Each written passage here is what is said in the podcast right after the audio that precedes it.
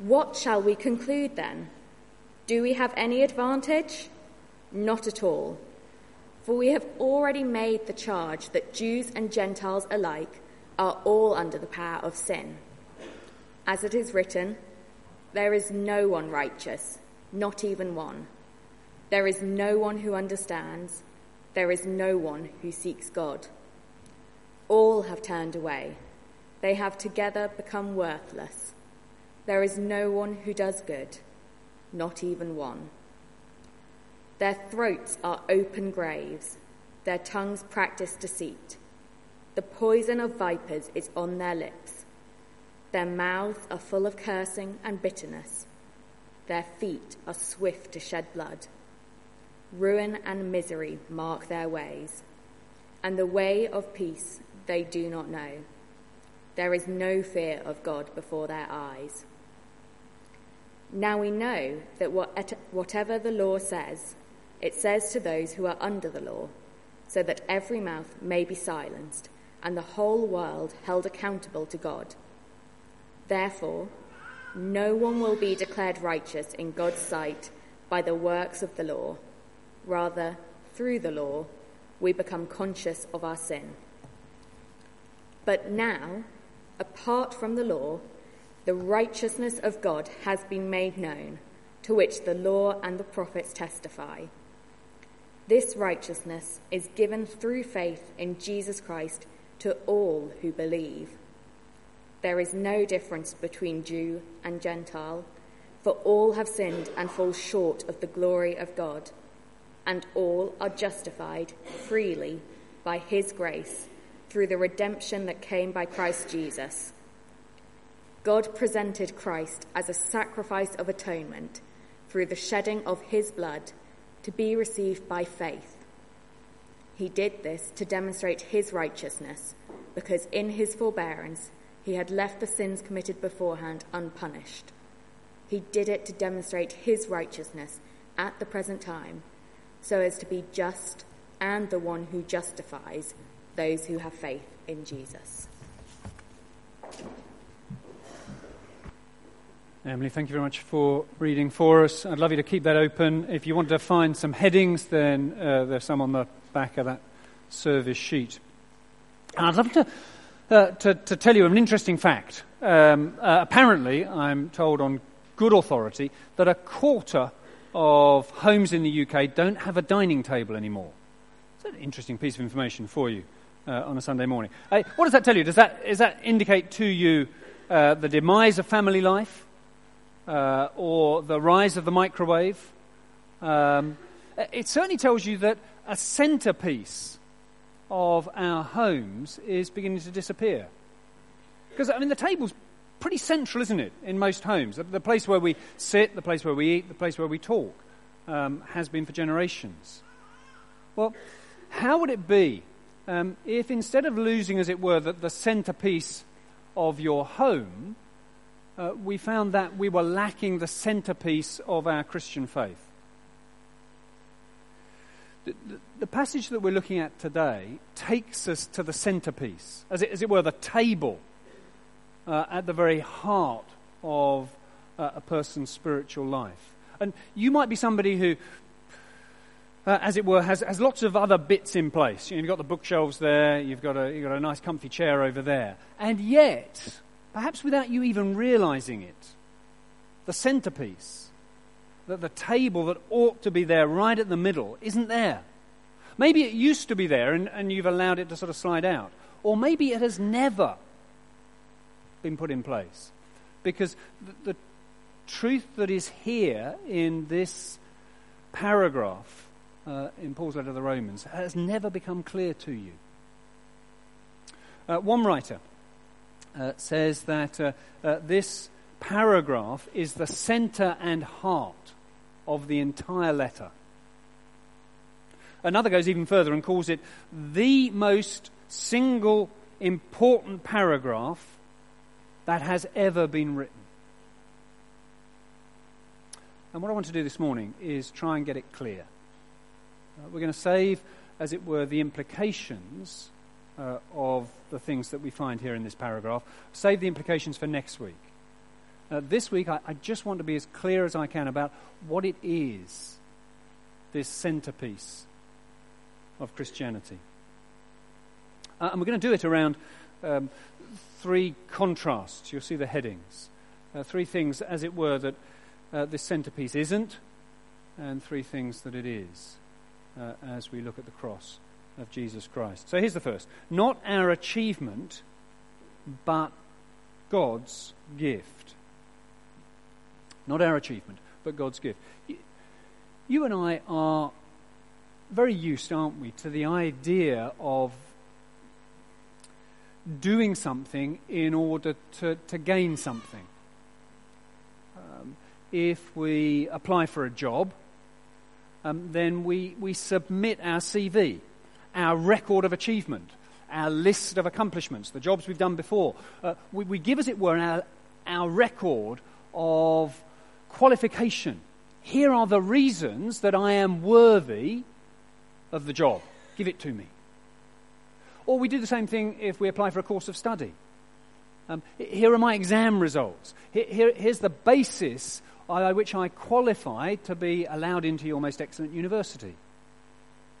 I recently had a similar experience with um, a delightful young man uh, who came to have a conversation with me because he wanted uh, to know whether I would consider him worthy of having the hand of my daughter in marriage.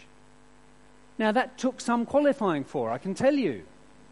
That was an extensive interrogation of his merits before he was going to be granted that privilege uh, and be allowed to enter in.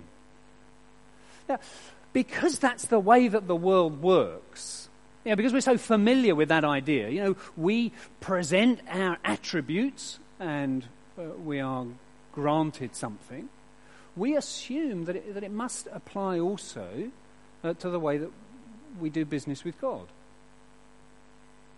Presumably, we must present our, our good deeds. You know, we must show God how well we have lived if He is going to accept us and count us worthy of relationship with Him. Or we give Him our list of religious uh, observances or we tell him about some spiritual experience, and, uh, and we tell him why we think he ought to let us in. Uh, and if our record is good enough, then he accepts us. But what this passage is telling us is that that simply isn't the way that it works. If that is how we imagine dealing with God operates, then we've missed the heart. The table is not there at the center of our Christian faith. Uh, and the first reason that it doesn't work like that is because we will never come up to scratch. We will never be able to present a, a record of achievement that is good enough. That's what we've been hearing in, in, a sort of relentless form these past four weeks as we've worked through chapters 1, 2, and the beginning of chapter 3 of Romans. Uh, in case we've missed it, Paul sums it up again here. See it there in verse 22. There is no difference between Jew and Gentile. Doesn't matter who you are, for all have sinned and fall short of the glory of God. You, you may be a Jew and you've got the, the, the law of God. Well, you fall short. You've not kept it. But what if you haven't got the law? What if you're a, a Gentile? You're a non Jew. So you've never had the law. In that case, our conscience condemns us. Uh, I, have heard it explained something like this. If you imagine um, that uh, you went through life with a little, um, a little voice recorder hung around your neck, and suppose that this uh, voice recorder recorded every time that you told somebody the way that they ought to live, the things that they should do, and the things that they shouldn't do your view about how life is supposed to be lived. And if at the end of time, as you come before the judgment throne of God, God were to say, I understand, you, you weren't a Jew, you didn't have the law. Maybe you weren't very religious, you never read the Ten Commandments. Well, I won't judge you by the law. I won't judge you by the Ten Commandments. I won't judge you even by the Sermon on the Mount. Anything like that. You didn't read it. let's judge you by the way that you expected other people to live. Let's listen to the things you said others should do. And he reaches forward and presses play, and you hear all the things that you said to others about what they should do and shouldn't do. Let's apply that measure to your life. Would you pass? We have no record of righteousness. We don't even live by our own standards. Never mind the standards of a pure and holy God. If getting into heaven, if being in relationship with God depended upon our record of achievement, then we would be lost, you and I. But what this paragraph is telling us is that God isn't taking from us. He isn't saying, Give me your record of achievement. No, He is giving. Look at verse 21. But now, apart from the law, the righteousness of God has been made known. And then he goes on to say in verse, 30, verse 22 this righteousness is given through faith in Jesus Christ to all who believe. We, have this notion of religion that, that it's, it's as if God constructs a ladder and says, Here you go, See how you can do. C- climb this, get to the top, keep all my rules, uh, achieve all the good things that you need to do. Get to the top, and then, and then you'll find your way to me. And we miss what Christianity is all about, which is that God has come down the ladder with his gift of righteousness and grants it to us, and as it were, carries us back to the top because of it. The cross isn't about our achievement. It is about his gift to us. But, but we need to press further. what is this gift? Uh, our second heading. It's not just about removing wrong, but it's also about making right. Um, hard to miss the fact that Christians are pretty big on the idea of forgiveness. Um, rightly so. It is a wonderful thing to be forgiven, to, to be pardoned. But do you notice that that's not actually the focus of this paragraph? It's not what this paragraph's about. It doesn't say, and now, apart from the law, the forgiveness of God has been made known. No, it says, now, apart from the law, the righteousness of God has been made known. And, and that word, that idea of righteousness, big idea in the passage, uh, comes over and over again. Um, we slightly miss it because um, three words um, justified, just, or justice, and righteousness are in the original language all have the same root. They're the same basic idea of, of kind of doing right. That's justice. You, you do the right thing. Or of being put right. That's being justified. Or of having a right status. That's righteousness. And this idea is so much more than forgiveness. Um, how can I try and capture it? Um, forgiveness is essentially negative, isn't it? it it's, it's taking something away. Um, it's saying, you are guilty, there is a penalty, but I'll forgive you. Um, but righteousness is positive. Righteousness bestows something upon you, it grants a person a status. Forgiveness happens when a person, um, as it were, was in prison, and a pardon is granted, and a door is opened, and the announcement is made you may go. You're forgiven, you may go righteousness, as it were, grants a status and says, You may come. You may draw near because of the status that you have. Um, let, let, me try it this way. Imagine, um, imagine for some reason this coming summer, you gate crash the Queen's garden party in Buckingham Palace. I don't know why, but you do, and I don't know how you get in, but you manage it. And so there you are in the Queen's garden party, feeling rather pleased with yourself, um, when f- suddenly um, one of those sort of beefeater types, is it, the, is it the beefeaters that look after the Queen with the big hats and the guns? It's not. Who is it? Isn't it? Don't they? Well, anyway, a, a very official person um, with a very large gun um, comes and finds you and says, Excuse me, um, you're not supposed to be here. Um, but, even though I've caught you in a place where you're not supposed to be, the Queen is in quite a good mood. It's been a good year. She's had her 70th wedding anniversary. And so she is going to forgive you. There will be no prosecution. Uh, and uh, uh, you won't have a criminal record. Uh, you may leave. Now, that would be good, wouldn't it? I mean, you would feel pleased. You would think, phew, uh, you know, I nipped out with that one. I haven't got a criminal record. I'm not going to go to prison. Um, I'm going to get out. Good. And you scuttle off out of Buckingham Palace. But how different if, having gate crashed this garden party, and, and the person with the rifle, uh, who looks very official, comes and grabs you and says, You're not supposed to be here. You have no right to be here. But uh, the Queen is quite exceptionally kind and generous. And not only is she not going to prosecute you, she would like you to have this entrance ticket to her garden party.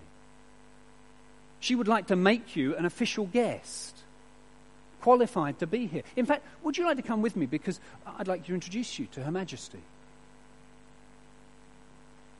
Now, that the first is to be forgiven, the second is to be justified, to be made righteous.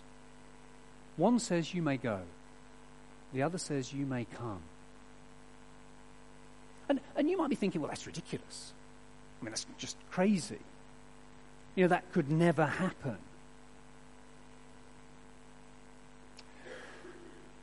Here's the heart of the gospel it's not just the extraordinary idea of the sovereign of the United Kingdom treating you like that the heart of the gospel message is that though you and I have done wrong, though we have not lived up, though we have fallen, though we have sinned and fallen short of the glory of God, the sovereign of the universe grants us a righteous status and says to us, You may come into my presence, into my heaven, into my glory.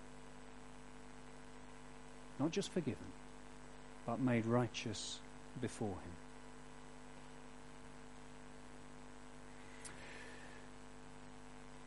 You could be thinking, hearing that idea for the first time, you'd be thinking, well, that just doesn't seem right. Doesn't seem fair. Doesn't seem proper for God to do that. Doesn't that sort of turn everything upside down? Saying that people who've done something wrong are actually right. How could God do that?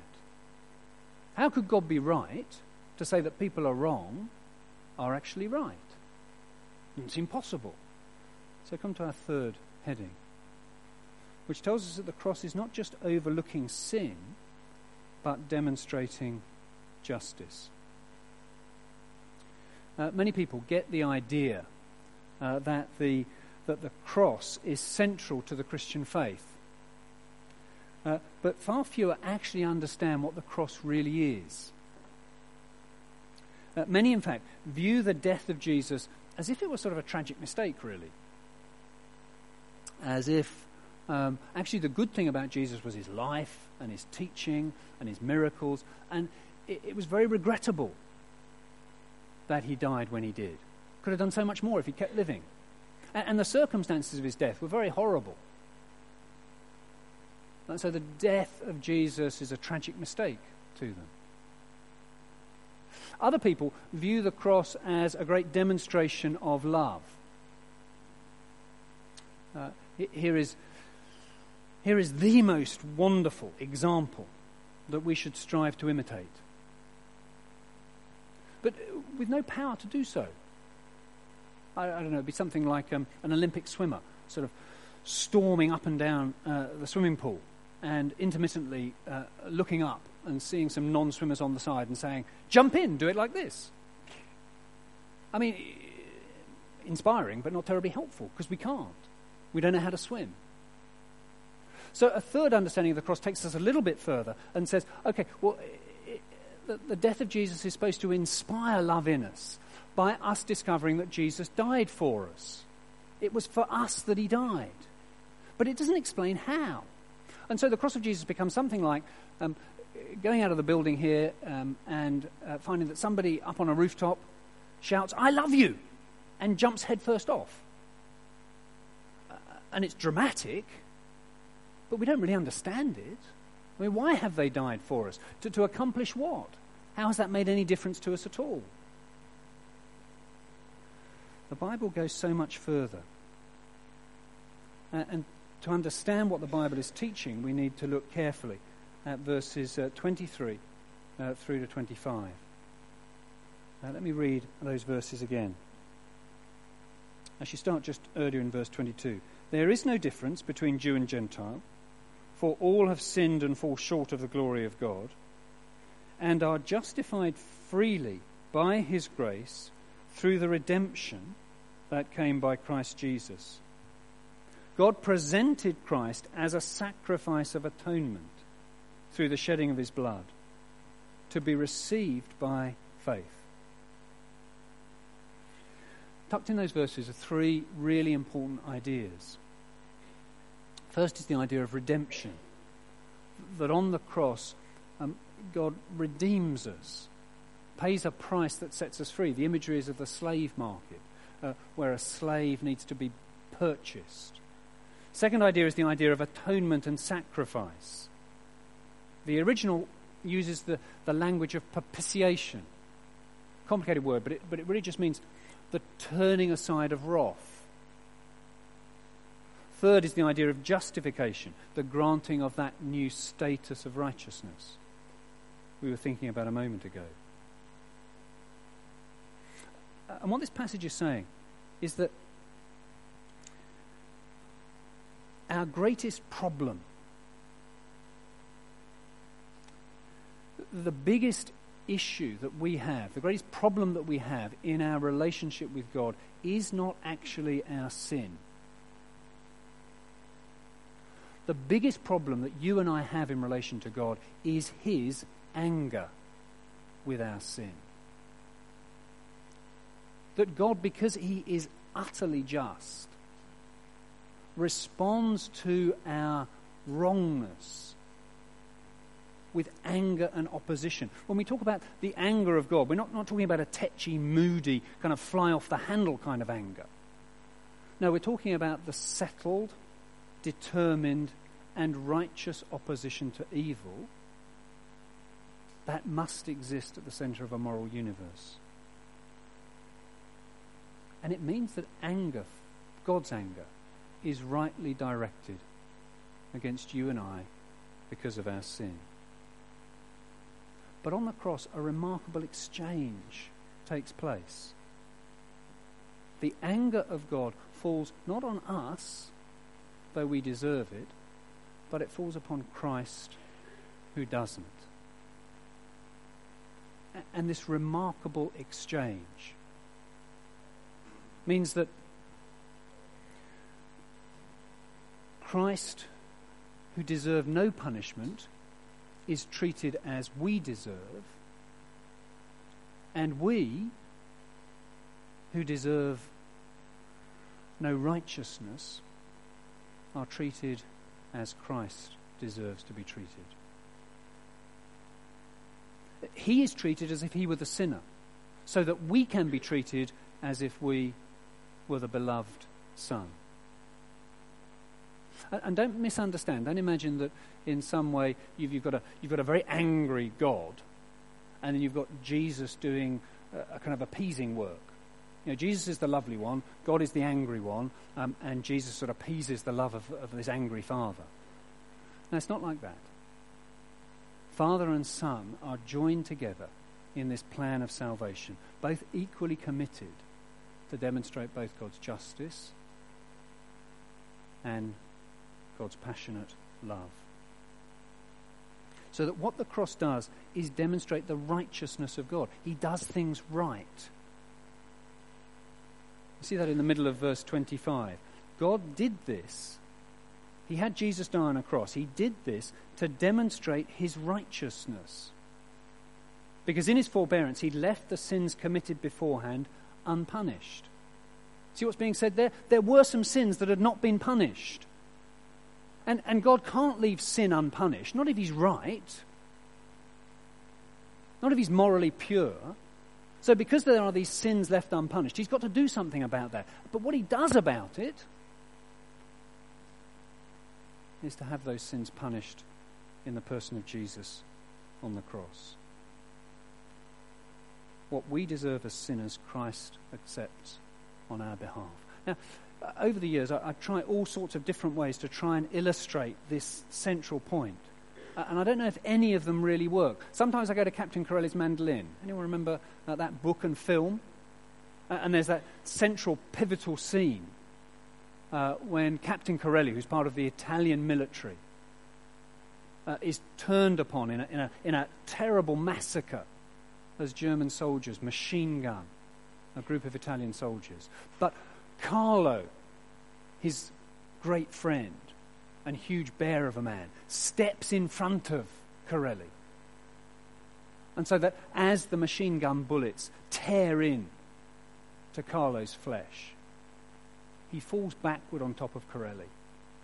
And Corelli's pinned on the ground, drenched in Carlo's blood, but safe. Now, there's an illustration that captures the passion of this taking the place of another. But doesn't help us with the justice bit, does it? So we go to another illustration. We, we a court scene, and we've got a judge up on the, on the bench who's dispensing justice because he's just and judge and doing the right thing. But uh, then he's interested in trying to acquit somebody and he realizes that he can't just let them go, so he gets off the bench, goes down, and pays the fine for them at the cashier's desk. Well, that gets the whole justice piece, but it's not very passionate. The cross gives us both of these in a way that nothing else ever will or ever can. The cross shows us how God is utterly just. Sin must be punished, but utterly loving that He'll take it in our place. You'd never make this up. You'd never invent this unless it were revealed to us that there could be a God at the center of the universe like this, so utterly righteous and yet so utterly loving. Those two things side by side, captured in the cross. For you and I, there's only two places that our sin and God's righteousness can come together. They will either come together in eternal condemnation in hell, or they come together in this gift of righteousness on the cross, where Christ bears the punishment in our place. And we, we are invited just to receive this by faith. See again and again in this passage. We are justified freely by his grace. He justifies those who have faith in Jesus. Do we believe him? Do we really? Is the table in place in the centre of your Christian faith? Do you believe that this is true? Let, let me try it like this. Do you believe that the person here today who has been a faithful Christian disciple for 40 years is no more acceptable to God than the person who has been a Christian in this building for 40 seconds? You could be that person today. You don't need to have done anything. You don't need to come to Christianity Explored. You don't need to think very hard about it for a few weeks. No, it's a gift. All you have to do is grab it. That, that's why children do well in God's kingdom, according to Jesus. If I give you a free gift, you're thinking to yourself, hmm, I wonder if this is safe to take this. How will I manage to pay Steve back? He's invited me round for dinner. I ought to invite him round for dinner. That's what we do. But, but nip down to the creche now. Get a little red ball out and hold it out. What's the child going to do? Think, oh, I don't know about that. It's a bit dodgy. They just grab it, shove it in the mouth. See, children are like that. They just take the free gift. Kingdom of God. It's easy for a child to enter. It's hard for you and I because we don't really believe this. See, do, do you believe that you could have had a spiritually glorious past week? Or you could have a spiritual disaster of a past week? And you stand equal before God by faith in what Christ has done for you. It's not about what you and I do. It's, you can have had a, a catastrophic past year spiritually. By faith, receive this gift of righteousness. And you are thoroughly, completely right, as right as anybody else in this room with God. Because it's not about you. It's not about me. It's not about what we do. It's not about our record of achievement. It is about His gift of righteousness to us. He gives it freely. The implications of this truth are huge. And we'll be thinking about them next week. The difference it makes to us as a community, the difference it makes to you as an individual, the transformation that comes from really believing this truth. But do we? By faith, do we draw near?